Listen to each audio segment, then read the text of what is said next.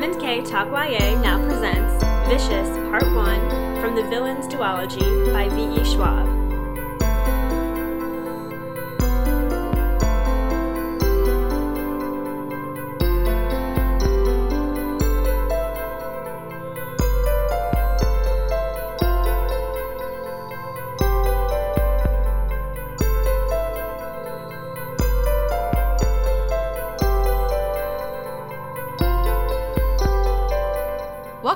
Welcome back to M&K Talk YA. I'm Marissa Snyder, And I'm Katie Bradford. and this is our young adult fiction podcast. And this week, it's a new year, and we're doing a new series. And we are reading The Villains Duology by V.E. Schwab. And the first book is called Vicious. And we forgot to mention this last week, but we read up to part two, which is called An Extraordinary Day. Extraordinary. Capital E, capital O. EO, if you will. An EO day. oh man. Okay, so what are your thoughts on Vicious so far? Um, I love it. Me too. I'm like really into it. And I kind it's not really necessarily a kind of book that I thought I would be super into because I don't I don't really like any of the characters or you know like I don't um I like the characters but I like them because I don't like them. Mm-hmm. And usually if I don't like any of the characters, I don't like a book. So it's just kind of interesting so far that I'm like loving it.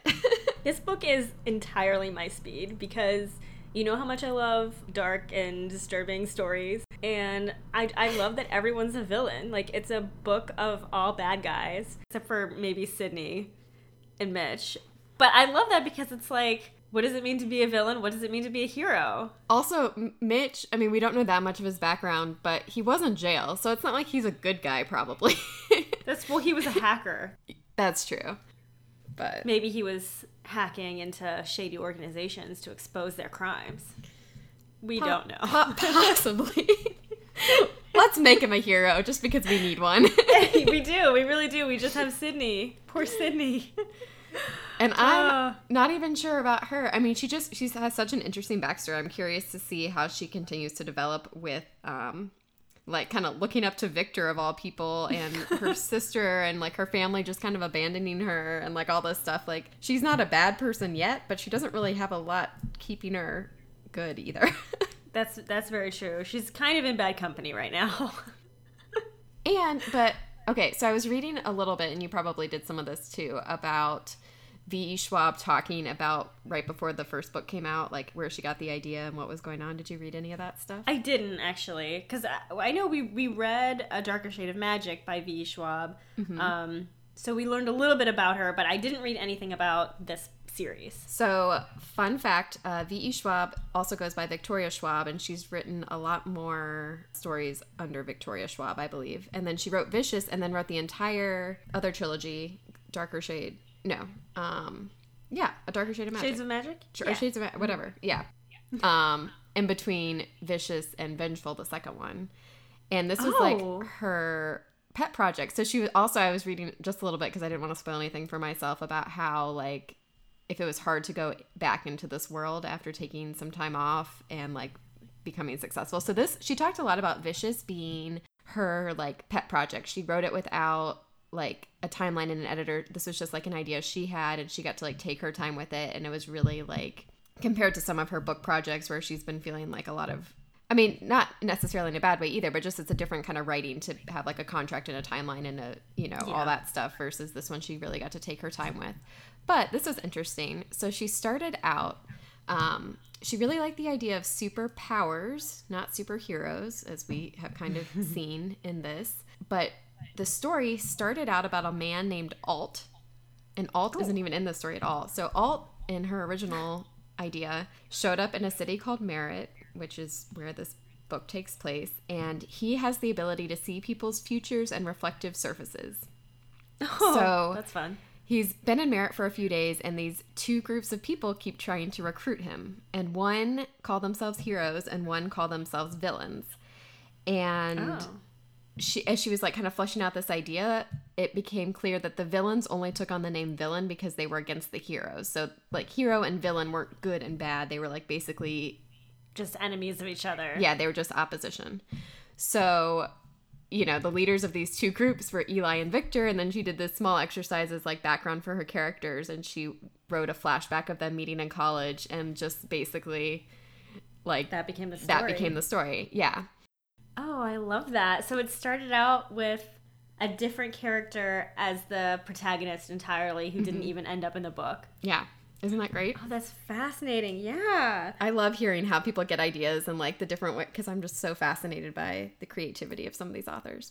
I'm amazed that she wrote Vicious and then wrote an entire trilogy and then went back and wrote the sequel to Vicious Villains. That's incredible to me. I yeah, I'm pretty sure that's what happened because she wrote this one in 2013 and Vengeful was just came out last year. Just came out. Yeah. yeah. Wow. I might have gotten part of that wrong. Like maybe she had one of the other books out and finished the trilogy or something, but she definitely wrote Vicious and took five years off and was doing other writing projects and then came back to Vengeful. I'm so glad that um because I feel like a lot of pet projects like that never come to fruition or like never see the light. You know, like so many authors say like, "Oh, I worked I have so many so many novels that I wrote that have never seen the light of day." Um Yeah. and so I'm really glad that she was able to like come back to this and get it to where she wanted to the point where she could publish it because it's it's so good. It's such a great story. Yeah, like this is a direct quote. I wrote it over the course of two years in between other deadlines, and I did it entirely for me. It was everything I wanted as a reader and as a writer. And hmm. while I'm so very excited to now be sharing it with others, it is more mine than anything else I've ever written. Oh wow. I mean, there's something lovely about like being able to write just for yourself and not have the pressure of thinking that anyone else will read it. And I feel like that could be very freeing to a lot of writers. So, I mean, and that might be why this book is so good. Like not having pressure on yourself when you're writing, I think can allow you to be a lot more creative than maybe you would be otherwise. Well, and I like how she also said it's everything I wanted as a reader and as a writer. Like I, I love because I consume books as a reader. I want it to be written to be fun for the reader. Like it's mm-hmm. cool if it's like an interesting writing style. Or, like I still get something out of that, but like it's really fun if it's like written for the reader Yeah, in and that sense of like who you are as a reader. Yeah. hmm And I would want, if I were to write something, I would want to write something that I would want to read, you know? Yeah, definitely. Yeah, I think I also read something that said this is the only book she's written that she's reread multiple times or something. Oh, wow. Yeah. Or maybe the series or something. But yeah. That's so fascinating. So I just thought it was a really cool story. And I'm also curious to see, because we're reading Vicious and then Vengeful back to back, if we notice any changes between the two books Yeah. that are influenced by the break in between or anything. So that would be kind of cool. Definitely. Okay, so let's talk about the story. So we've Okay. got Victor and Eli as our villains and heroes, but really just both opposing bad guys. right. And we did, and as she said, they did meet in university. And mm-hmm. I love how the book is divided between like past and present. Because I think it's mm-hmm. so great reading about what happened in university and then seeing where they are in the present and kind of seeing how they got to where they are. yeah.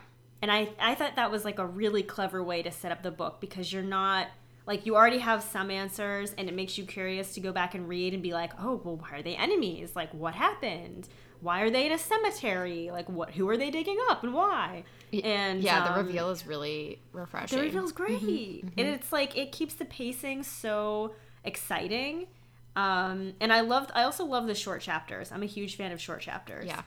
And even the longer chapters here have like little breaks in them. Like it is, it's just a lot of like quick kind of scenes or moments or whatever strung together. Yeah. hmm So I'm really into just like the format of the book. I'm really into the um, flashbacks and the present. It's a, it's really well written in that regard. I think. I also like how we have these superpowers, but there is a like scientific reason behind it. Because you know me and how I don't like like magic without, or we both kind of feel this way. Like there's magic without good rules or whatever. I like that mm-hmm. these superheroes came not because there's like some magic radioactive spillage somewhere, but because they created themselves, some of them, and have like studied the like near death experience idea and yeah, I just think it's really cool. I yeah, I love the idea of having some kind of trauma or like a near death experience could alter your physical body enough to give you superpowers. Cuz even just that in itself is like what a great explanation for a superpower. Like it's simple, it's very clear. It's not as fantastical as some other theories or other stories we've read and um yeah, I mean, it's it's be- it's almost believable. You Yeah. like you could say, oh yeah, having that kind of trauma would change you in some way. Um, why not have it be a superpower? But for all of our listeners, don't try that at home. Oh my god. Okay, so like the thing that the thing the one thing that I think was fascinating to me most was so they have this theory that or Eli comes up with this theory that a near death experience could create an EO. Mm-hmm. And then they just decide to test it on themselves. And Yeah. that was like shocking to me because I was just like where are you in your head that you think that killing yourself to prove a theory that has never been proven could be a good idea. Like Even if you think that, like, they both seem so scientific and like intellectual minded and like research focused, all this stuff. I don't know why they were like, okay, let's just do it tonight. Let's not like wait and research. And they didn't really plan very much. No. Like, it'd be one thing that I still, like, I sort of buy that they'd want to test it on themselves. Like, that part wasn't as crazy as just like the quick turnaround to me. It's like, oh, that's what your theory is? Let's go.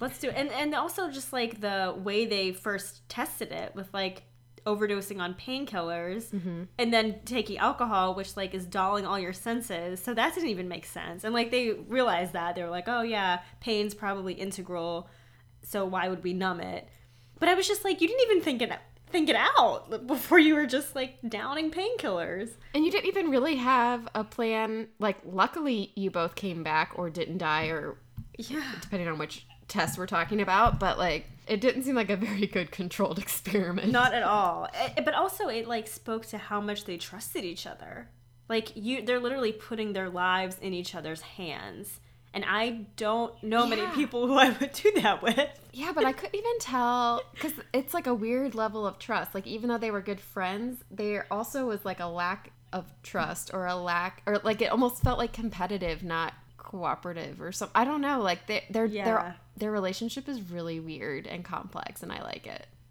i do too and i think the competitiveness came about whenever eli did his experiment in the ice bathtub and he and it works, right and he all of a sudden was reborn as an eo and he had this power and then i think that's where the competitiveness kicked in because i think eli was like i have this power now and i don't really want anyone else to have it and so that's when he was like oh you know maybe you can try again Yeah, but And Victor then- was weird even before that. Like even when he the reason he originally volunteered to go first and wanted to try it was because he didn't want to be like left out of the process, right? He he was worried about becoming a sidekick even before yeah that's true any of it. So there's definitely Mm-hmm. like yeah, there's a level of trust or faith in their abilities at least, but also like they're not super even open with each other. Even when they were first sharing the theory and stuff, it sort of felt like it's not like they are inseparable, tied at the hip, best friends forever before this happened. it's like they're still they're friends but they're still looking out for themselves first Yeah. And I mean, I, I thought it was interesting too how Victor met Angie 1st mm-hmm. which I kind of dislike that because, like, you know, there's that whole trope of like something has to happen to um, propel your protagonist, and it's oftentimes like the death of a woman or there's always some kind of casualty that happens that like propels your main character, and it often is like something bad happening to a woman. Um, but I thought it was interesting how like even in the very beginning there was a competition between Eli and Victor over Angie. And so it but but no one really talked about it. Like Victor Okay. never what? I totally thought that when they were at the graveyard, they were going to bring Angie back. Whoa. Once we knew she died and that they were at the graveyard, I was like, oh, that's going to be the body that they're bringing back because I thought that would send a message or like make peace somehow Yeah. or like do whatever. And that's also at first why I thought Eli wanted to meet Sydney if he knew about her power. I thought he wanted her to bring back Angie. But then and instead he shoots yeah, her. but eh, so I feel like Angie might have been a little bit of the spark, like her death. But I think Eli is also just kind of on this like weird moral twisted quest that's shifted or that's grown. Maybe it started because Angie died and shouldn't have, but I don't even feel like it was because he like loved her so much. I almost feel like he just thinks like it's some like moral thing for him that like these people are unnatural or like somehow bad and somehow he's okay because he trusted God or I don't know, something like even like beyond the Angie side of it. I don't know. Yeah, I think you're right because even um after Victor accidentally kills her, he was like trying to muster up some feeling of remorse and he really didn't. Yeah. And I think you're right. I think Eli was more upset that like Victor took her away from him or, or that he somehow used his powers in a way that killed her. Yeah. I think like the whole thing about Eli trying to kill the EOs is really fascinating because I mean, like you said, if it was really about Angie, he would have used Sydney to bring her back. So Angie's she's not the reason why he's doing what he's doing anymore. And even It has become more than that. even Sydney, like even if it was like people who've done bad things with their power, even accidentally, like Sydney hasn't done anything bad. Like it's not like she's brought back someone who shouldn't have been brought back or or whatever. And then why do you think Serena is with him? Does he actually like her? Does he need her for something? Did she talk him out of? This is such a good question because it's like, why would he kill Sydney and kill try and kill these other EOs, but why would he spare Serena? And if she knows what he's doing, why would she be with him? Like th- what's going on there? Yeah. And the other thing is like Eli's whole um, reasoning that um, Sydney has a power that's dangerous and that it's unnatural and goes against God. Well, what does he think Serena's doing? Like Serena can essentially mind control. Yeah. That seems a lot worse to me. Yeah. And I think Eli has this kind of like God complex because he his power doesn't hurt other people; it just helps. Okay, well here's here's a question I have too. Do you do you think Eli also thinks he shouldn't be alive but is unable to kill himself because he heals too quickly? Oh, like maybe Like he's trying to like make up for his existence too by killing all the ones he can, but like ultimate like maybe he tried to kill himself and couldn't. But he also believes that God gave him this power. So I don't Yeah. know. Why would God give him this power and like the devil give everyone else this power? Exactly. It, it makes zero sense. Like he's just being a hypocrite. But it, that when you said that, that kind of reminded me of um, Teren from Young Elites because he was what is what whatever they call them a malfetto, and he like was full of self-loathing. Mm-hmm. So, but Eli doesn't seem like he's full of self-loathing to me. He seems like he's like in love with himself. Yeah, it's so hard because we've mostly seen things from Victor or from Victor's side's perspective. So I'm curious to, if like the second half switches or if we just get some more of Eli's side because we haven't really. Se- it's all been like kind of told from Victor or That's true. Victor's posse. But I think So okay, okay, quick good. overview though. So we have Victor who is an EO and can give and take away people's pain, mm-hmm. including his own. Yes. We have Sydney who's an EO who can resurrect people. Yep. We we have Mitch who's not an EO. That's our one team. Then we have Eli who's an EO who can self heal. Yep. Angie who is not an EO and died at the beginning and started all of this. Serena who is an EO and can somehow like persuade people to do things or something about she tells people and they do it. Then we have Detective Stell who gets called at any time there's something about EOs and we have Barry Lynch who's an EO but we're not sure what his power is. Is that our cast of characters? That's our cast of characters. And I loved how um Eli reported Victor. Like he called the police to report an EO. Like that is such a I mean that is such a betrayal. Total betrayal. Yeah. Yeah. And risky considering he's also an EO. Yeah. And his would be super easy to prove Yeah, I really would. because he can't like control it. Like you just like are like, watch, stab. No, I'm healed. There you go. Yeah. I also love how the um, abilities are tied into the way you die. I thought that was like such a a, a great So is it the way you die or what you think about when you die? Um, maybe it's like what you would think about because Victor said he when he was electrocuting himself, all he could think about was the pain, and he can control pain. And then Sydney was say she, Sydney fell through a frozen lake, and she was, um, She was thinking, come back. come yeah, back, she was come like for her sister to come back and save her, so she can bring people back. Um, I can't really place what Eli's was.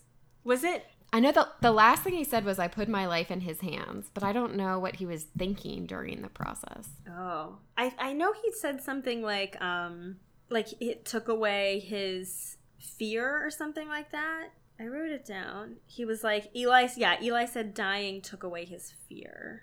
I don't know if that.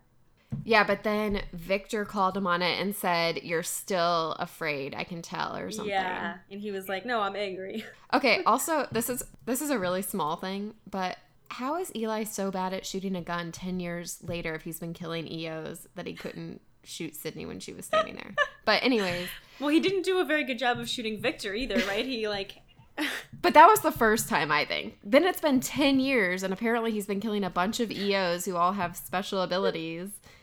I don't know. I was kind of surprised by that. And then Serena, though, back to your point, Serena also fell in the lake and drowned or uh, froze or something. And she was thinking, no, not like this. Oh, And and she she, came was like persuading able to people. persuade people. Mm-hmm. Oh, that's good. I missed that tie-in. I wonder what Barry's is now because I, I mean, I I think the whole thing with Barry in the in the staged bank robbery was so fascinating because um, originally Victor's reading about it in the paper and they're saying that you know Eli was this hero who came in and saved the day from this bank robbery but then you learn that he actually staged it and asked Barry to show everyone like a demonstration of his power so he could then like swoop in and mm-hmm. save the day and he killed him. And so and I mm-hmm. love that part because Victor it like validated Victor when he decided to go after Eli. It almost like proved to him like oh yeah this is a bad guy. I'm not necessarily the villain and Eli's the hero. Like Yeah. it could be reversed. Yeah. And especially with Sydney also being like, that's the guy who shot me. Yeah. He's Yeah. not, he's, yeah. I'm trying to think who's worse. So, but that that is interesting because you because you're right. It brought it to a whole nother level. The fact that Eli didn't just kill Barry, but he like set him up and made himself look like a hero in the mm-hmm. process was very interesting. Yeah, I'm curious. So we also know there's like three or four or some handful of other potential EOs in the area that could be Eli's next targets. Right. And now I wonder if we'll recruit any of them to Victor's side, or if, we'll find them, or if they'll all just die or be non-characters. I'm interested in that too because it doesn't seem like Victor cares very much about going after them. He just wants to go to like go after Eli to like take out the man who's trying to hurt them. Yeah, that's where even if Eli is the worst villain and Victor takes him out, Victor is motivated by pure vengeance. He's not trying to help people or save people or do anything good. So even if he does a good thing in that regard, he still is a villain. He's a soci- I mean, he's a sociopath, right? A hundred percent. yeah. Okay. I'm just double checking. Yeah. Eli might be also, but Victor definitely is. Um, the other thing I loved about this book is, I mean, it provided endless research opportunities. Oh my goodness, I was like overwhelmed. Me too. because- There were so many things to research. So, So what did you pick? Okay, I researched near-death experiences. Okay. What did you research? I did a tiny bit about I did a tiny bit about that, but then I thought that you would probably do more about it. So I actually did a little bit more on pain Okay. and if it's like good or bad or the absence or presence of it. But you go first. Okay. Um, so I researched near death experiences, and so this is kind of interesting. There's a near death experience research foundation, and it's an organization that specifically researches NDEs, um, which I thought was really interesting. Um, So there has been an effort to like study near death experiences from a scientific perspective and to try and figure out like what's happening to your body neurologically, psychologically, physically during this near death experience. Um, Well, part of what they're trying to understand is what happens to us when we actually die too, right? When we fully die. Oh, By understanding what happens when we partially die. yeah, I think temporarily so. die. Yeah, that's part of it.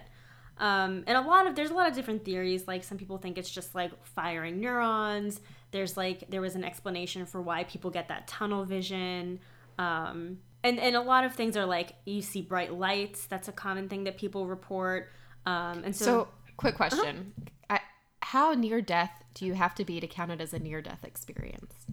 Like, did you have to be proclaimed dead? um, I would think you have to believe that you're dying. okay. So, I don't think you necessarily have to be declared dead. I think it's just like you can have a near death experience if you are in a situation where you're hurt or in so much danger and peril that you genuinely believe you are dying. because I, I feel like to some extent, like if you narrowly avoided stepping out in the street in front of a bus or something, you could, on one hand, be like, if that's the closest to death you've ever come, be like, that Oh. was a near death experience. Versus, I know in some cases, people actually like don't breathe and their heart stops and then they still come back, right? Sometimes. Yes. So apparently there is a scale that actually rates the intensity of the near death experience. Interesting. And there's like 16 different components and it's scored between 0 0 to 2 and that scale determines if it's How near to death you are. Yeah.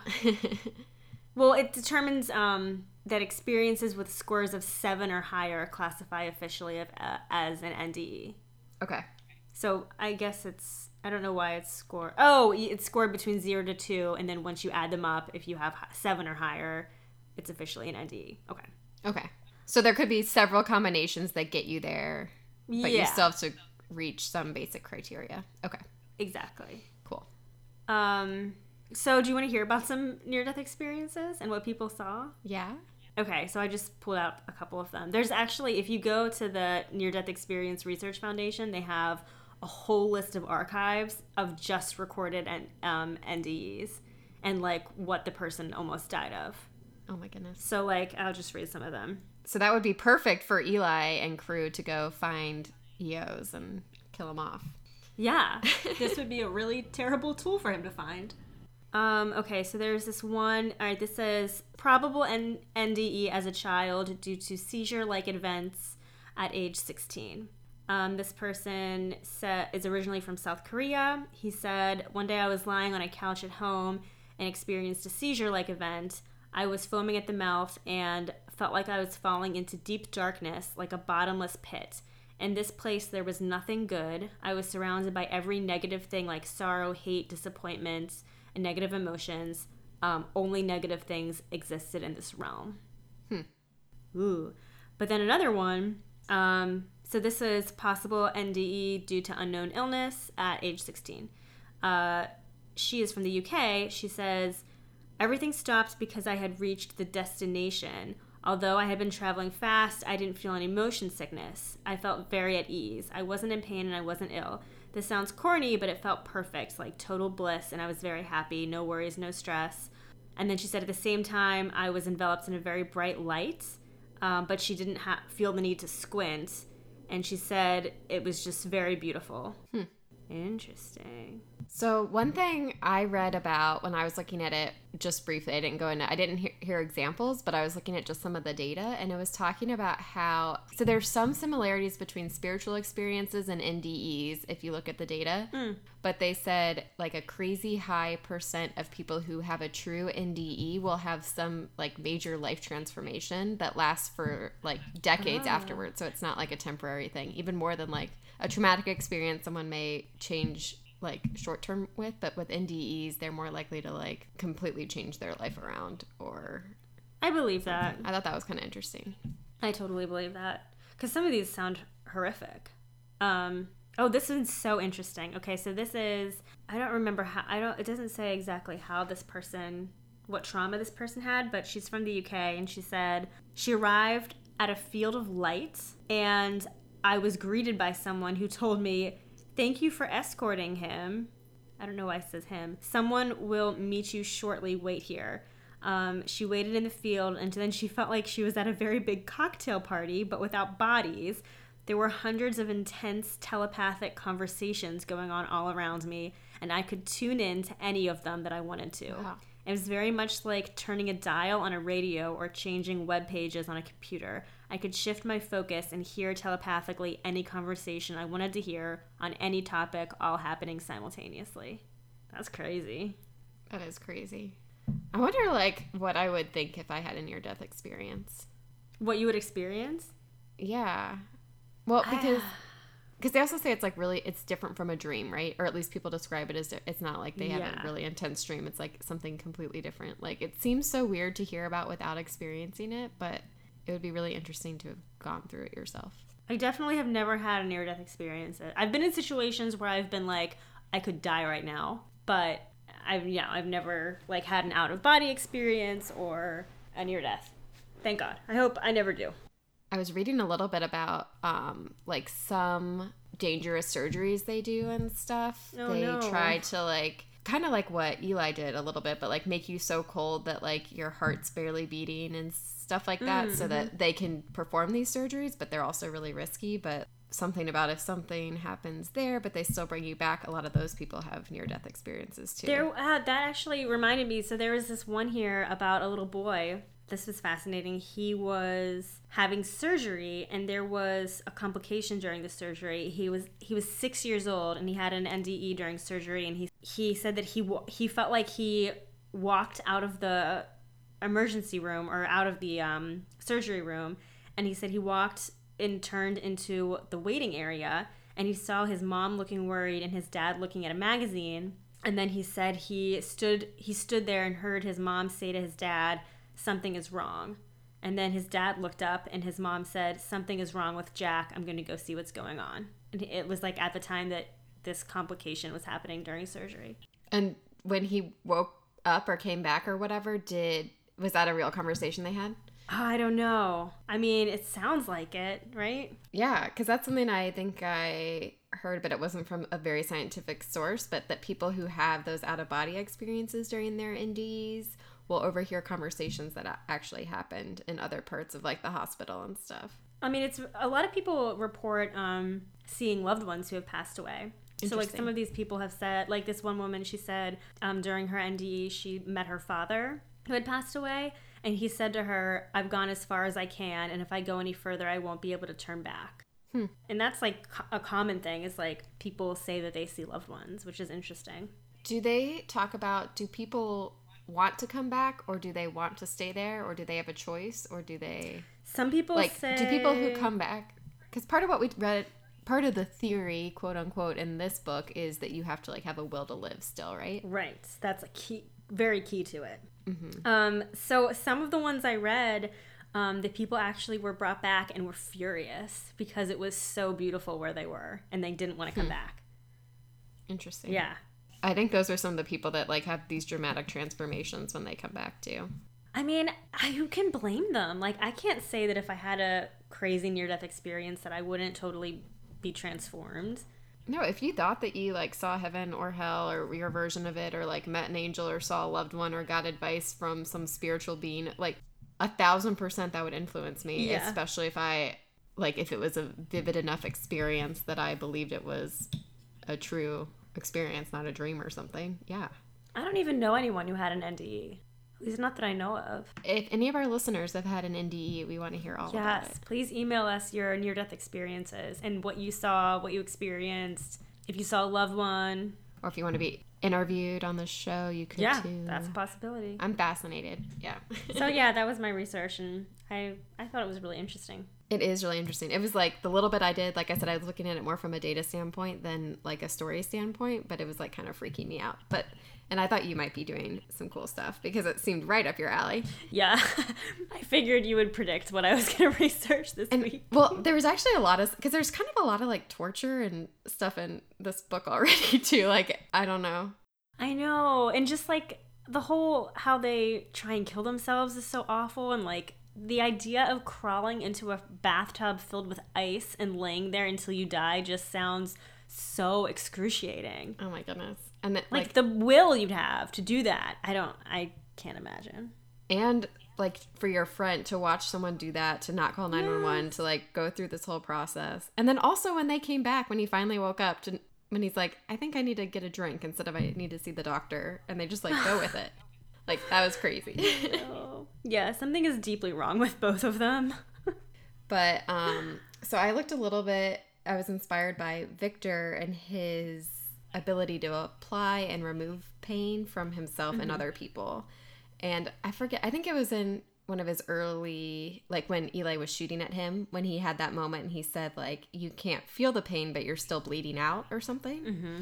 Um, and that reminded me of like I've heard before. We might have talked about this in some other podcasts a little bit, but like if you don't feel pain, it's actually really dangerous because pain is your body telling, like, warning you of something or like telling you to react or Yeah, totally. whatnot. So there are some conditions that people don't feel pain or lose sensitivity to pain. But I was reading about this girl, Ashlyn Blocker from Georgia, who was born with a congenital insensitivity to pain. Um, And when she was diagnosed, so she was like six or seven, this one doctor told her that she might be the only one in the world who has it. Um, but that same year, a research team from Cambridge found the same condition in members of three different large families in northern Pakistan. Huh. And, And it's this is this condition is you don't feel pain. Yeah, so especially so I read more about her specifically, so I don't know if it always looks the same in everyone necessarily, but it's basically a insensitivity to different sensory nerves, so for temperature and pain specifically. So she so at, at the time the article was written in 2015, she had, was 16 years old, um, and she had never felt any physical pain. Whoa. So some of the stories they were talking about was like as a newborn she like didn't really cry that much and when her teeth started coming in she nearly chewed off her tongue oh my god. um, when she was young her father had accidentally left like a pressure washer running and she burnt the skin off her palm yeah. I hear burns are common because you just don't know something's hot. yeah that happens to people with like stoves and stuff they don't realize or even i mean like you can imagine like bleeding and if you don't realize the cut happened like Yeah. you could bleed out or get infected or something like that. She ran around on a broken ankle for two days before her parents noticed the injury. Um, she's dipped her hands in boiling water. She's been bitten by hundreds of fire ants, like all kinds of stuff. And especially like when she was at school, there was a lot of extra things that the teachers would have to do. So like every day she'd have to go to the nurse and get like a checkup after recess and her mom made her wear a helmet around the playground and when she would get like hot food they'd put ice in her food like if she got chili or something because she would just eat it if it was too hot without realizing it oh my goodness. um, and this one other article about the same girl was talking about how like a bunch of family photos of her show different like self-inflicted injuries. Like there's this picture of her when she's you know dressed up for like Christmas and her hair is done and she's in this nice dress and she's got like a swollen lip, missing teeth, a puffy eye, athletic tape wrapped around her hands to protect them and like uh, it says she looked like a little boxer who had won a prize bout or something. But so it, it like it's actually like we've talked about dangerous because you usually if something's hot or cold or painful and you notice it, you can react to it and remove Yep. the negative thing from you. So just because you don't feel pain doesn't mean you're not suffering from Hurting something. yourself. Yeah. Yeah. Have you read the Girl with the Dragon Tattoo series? Yes. I've read the original ones. Okay, because there's a character who has this condition. Maybe that's why it was like in my head before. I couldn't remember where I had heard about it or read about it or whatever. hmm And she's like trying to fight him, and he like isn't reacting. Yeah, just made me think of it. But then on the flip side, and this is also kind of interesting because Victor can. So he keeps talking about like turning the dial. At first it was a switch, now it's a dial. So he, you know, when he like shatters the glass, he turns it up a little bit to make sure he gets all of the glass out. Or when um, Sydney isn't sure if she's been hurt anywhere else, he turns her pain back on so he can like fully address any other wounds she has or whatever. But I also was reading about how pain in general is like this major global health problem, and there is an estimated cost of $560 billion in the US alone related to the management of chronic pain. So any pain that lasts longer than three months is considered chronic pain. Um, and a lot of times it's presented with no underlying physical cause. And this is something uh, near and dear to my heart, especially because I've been having my own painful medical Yeah. issues that have been hard to diagnose. But it was just kind of interesting to read about some of this stuff because pain is still like such a, such a subjective thing. So, Yeah. you know, what I feel is painful, you might not feel the same level of pain or the same experience of pain and things like that. It's really hard to, there's like some objective data and a lot of subjective data on it. And um, one of the things I was reading about was that pain modifies the way the central nervous system processes pain. So you become more sensitive as you're in pain or if you're in pain for a long time. Oh. So it's called central sensitization, I guess. And Huh. so you'll be more sensitive to things that should hurt and also more sensitive to ordinary touch and pressure and things like that. You think if you were like in a lot of prolonged pain, your body would do the opposite and try to like desensitize yourself to it? Yeah, and I guess they also say it just it changes in general over time. So it's like a really complex idea. They're still trying to figure out a lot of it because there there's like a lot of physical stressors and emotional stressors that could influence pain, especially depending on the cause. But um, for some people who don't, it like can become a neurological habit too. They say so if some tissue is in pain and that's causing your pain, but then you create this kind of neurological habit, and then even when the tissue is repaired, it's like a ghost pain that your brain still is processing. Oh, like a phantom pain. Yeah. Yeah, kind of like a phantom limb pain. It's one of the examples that they gave. So it's just, um, I just thought it was interesting because they basically there's all these, and even this girl, the girl who doesn't feel any pain, she can still like feel things. Like it's not like she like she has a sense of touch and everything. Yeah. she she's not like numb. yeah. But it's kind of interesting to think about the number of times when we don't know what's causing pain or how much of pain is like mental versus physical and this idea of chronic pain being like such a global issue and I don't know I just mm-hmm. thought it was kind of interesting to like dig into pain a little bit and especially because it's Yeah. like Victor's I thought it was interesting when he was talking about being in jail it wasn't just that he could get people to do his will by like threatening them with pain but he also could remove people's pain and that was sort of like another Yeah. It was like a currency almost. yeah, it makes me like Victor a little bit too because he's not just like torturing people for fun. He's yes, very like self-centered I think in what he's trying to do, but he he's not just like using pain as a weapon, he's also using pain relief as a gift. I don't know. Uh, I don't know if I would say it a gift. I feel like he was using pain relief as still a weapon or like still a tool at least. a tool, sure. Because he was always doing it for gain. He was like, like it was a currency. He was like, you do you do this for me, and I'll take your pain away. Well, in jail, sure. But Sydney, he, before he knew that she was an EO and he just saw a 13 year old girl on the side of the road That's who true. was shot. I mean, I'm I'm not saying he's a good guy by any means, and I definitely don't. I think he's 100% a sociopath, but like I thought that was an interesting. Like he's not he's not um what's the like he's not a sadist or anything. Like he's not. Yeah, I don't know. He could, he's he not, could be worse. I'm wondering if he, he definitely could be worse. I but I feel like he picked up Sydney because he could sense that she was an EO. Don't you? well, Like, didn't he? I mean, I think he kept talking about it was like his first sense of like some divine intervention or what like I don't I don't think there was anything that he actually thought that she was beneficial, but I think yeah, he did feel like some weird urge. yeah. I want to see some good in him. I hope we do. I mean, I, I hope we do too because I don't think enough to redeem him by any means. I wouldn't go so far as to say he's a good guy. Right, and I mean the title of the book is vicious, so it's like both Eli and Victor are being extremely vicious. I would say they're both kind of the villains. I'm just curious to see. I'm curious because I don't really. I mean, like, I guess I'm kind of on Victor's side because he's the point of view we're following, but I'm not really on Victor's side. Like, I'm curious, especially if we get Eli's point of view, like, who I would even want to win, quote unquote. I mean, Or, yeah, like- like, you know, what's a happy ending? he essentially killed his girlfriend. I Yeah. mean, he really manipulated Angie into helping him by telling her like, "Oh, if you don't do this, I took a pill and I'm going to die," which was a complete lie. So he Yeah. like manipulated her into helping him and then killed her. And though I mean, yeah, it was an accident, but like he's still responsible for his best friend's girlfriend's death.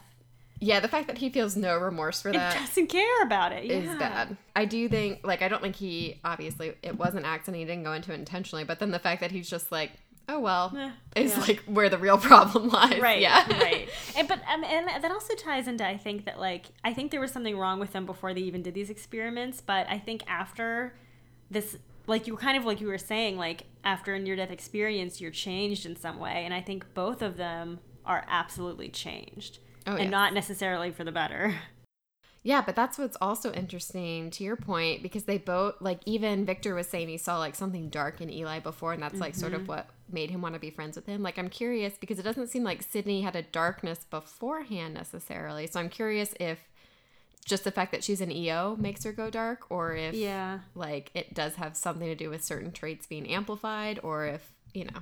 what it brings out And I I hope we meet more EOs. Me too. I I'm curious about Barry because I I thought it was interesting that when Sydney brings him back, she brings him back, but he doesn't have his powers anymore. And she was like, maybe it's because EOs have already had their second chance. So is that what was happening? Okay, so do we know what his power was in the first place? No, we don't, right? I don't think so, but we just know that he no longer has his powers, and he's also impervious to Victor's power.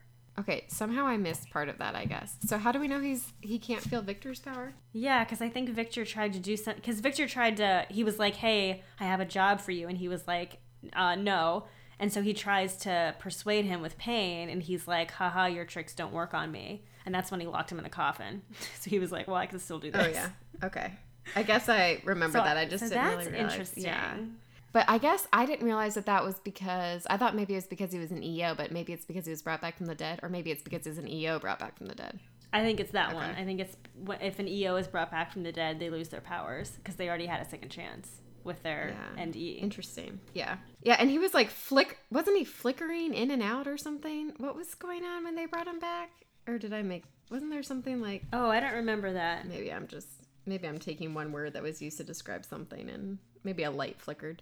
I don't know. Oh yeah. He flickered in and out of sight a little each time, like a shorten, a shorting projection. I don't feel a thing, you can't hurt me, said Barry when he was brought back. Yeah. So interesting. Um, I really want to keep reading. I know, I do too. Okay, sorry. We don't need to let's just get back to it. Okay, so for next week Let's finish this book. Yes. I also like that these are both like what 350 400 page books maybe. Yeah, they're perfect length. Yeah. I am also a fan of her writing style. So, yeah, I except I don't think I want to see any of this on a screen. It's too much for me. yeah, that would be a lot. Like all the trying to kill themselves. Yeah. yeah, I, that's a pass for me too. Oh, especially the electrocution one. Oh no. All of it really. Yeah. No thanks. Well, on a lighter note, do you have a joke for me? Okay, this is a superhero related joke. When did Anakin Skywalker become evil? I guess it's a Star Wars related joke. When did Anakin Skywalker become evil? I don't know. In the Sith grade. James is James is going to love that one. He really is. Oh my god. And guess what? what? Next week or when we post this, tomorrow will be my birthday. Yay! Happy birthday!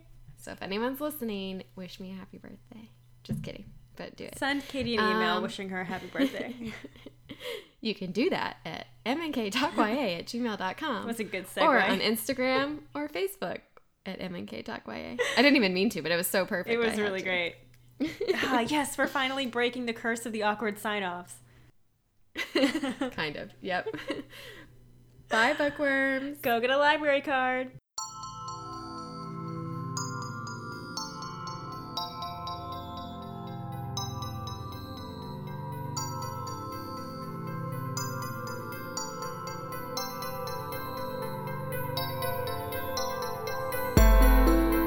M&K Talk YA is produced and edited by Marissa Snyder and Katie Bradford.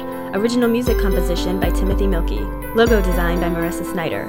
For updates and extras, visit mnktalkya.com or follow us on Instagram and Facebook. And if you haven't already, please rate, review, and subscribe on iTunes. We would like to thank James Tobias, Chad Snyder, Meredith Kelfy, and Michael Howard for all of their support. Thanks for listening, and see you next time.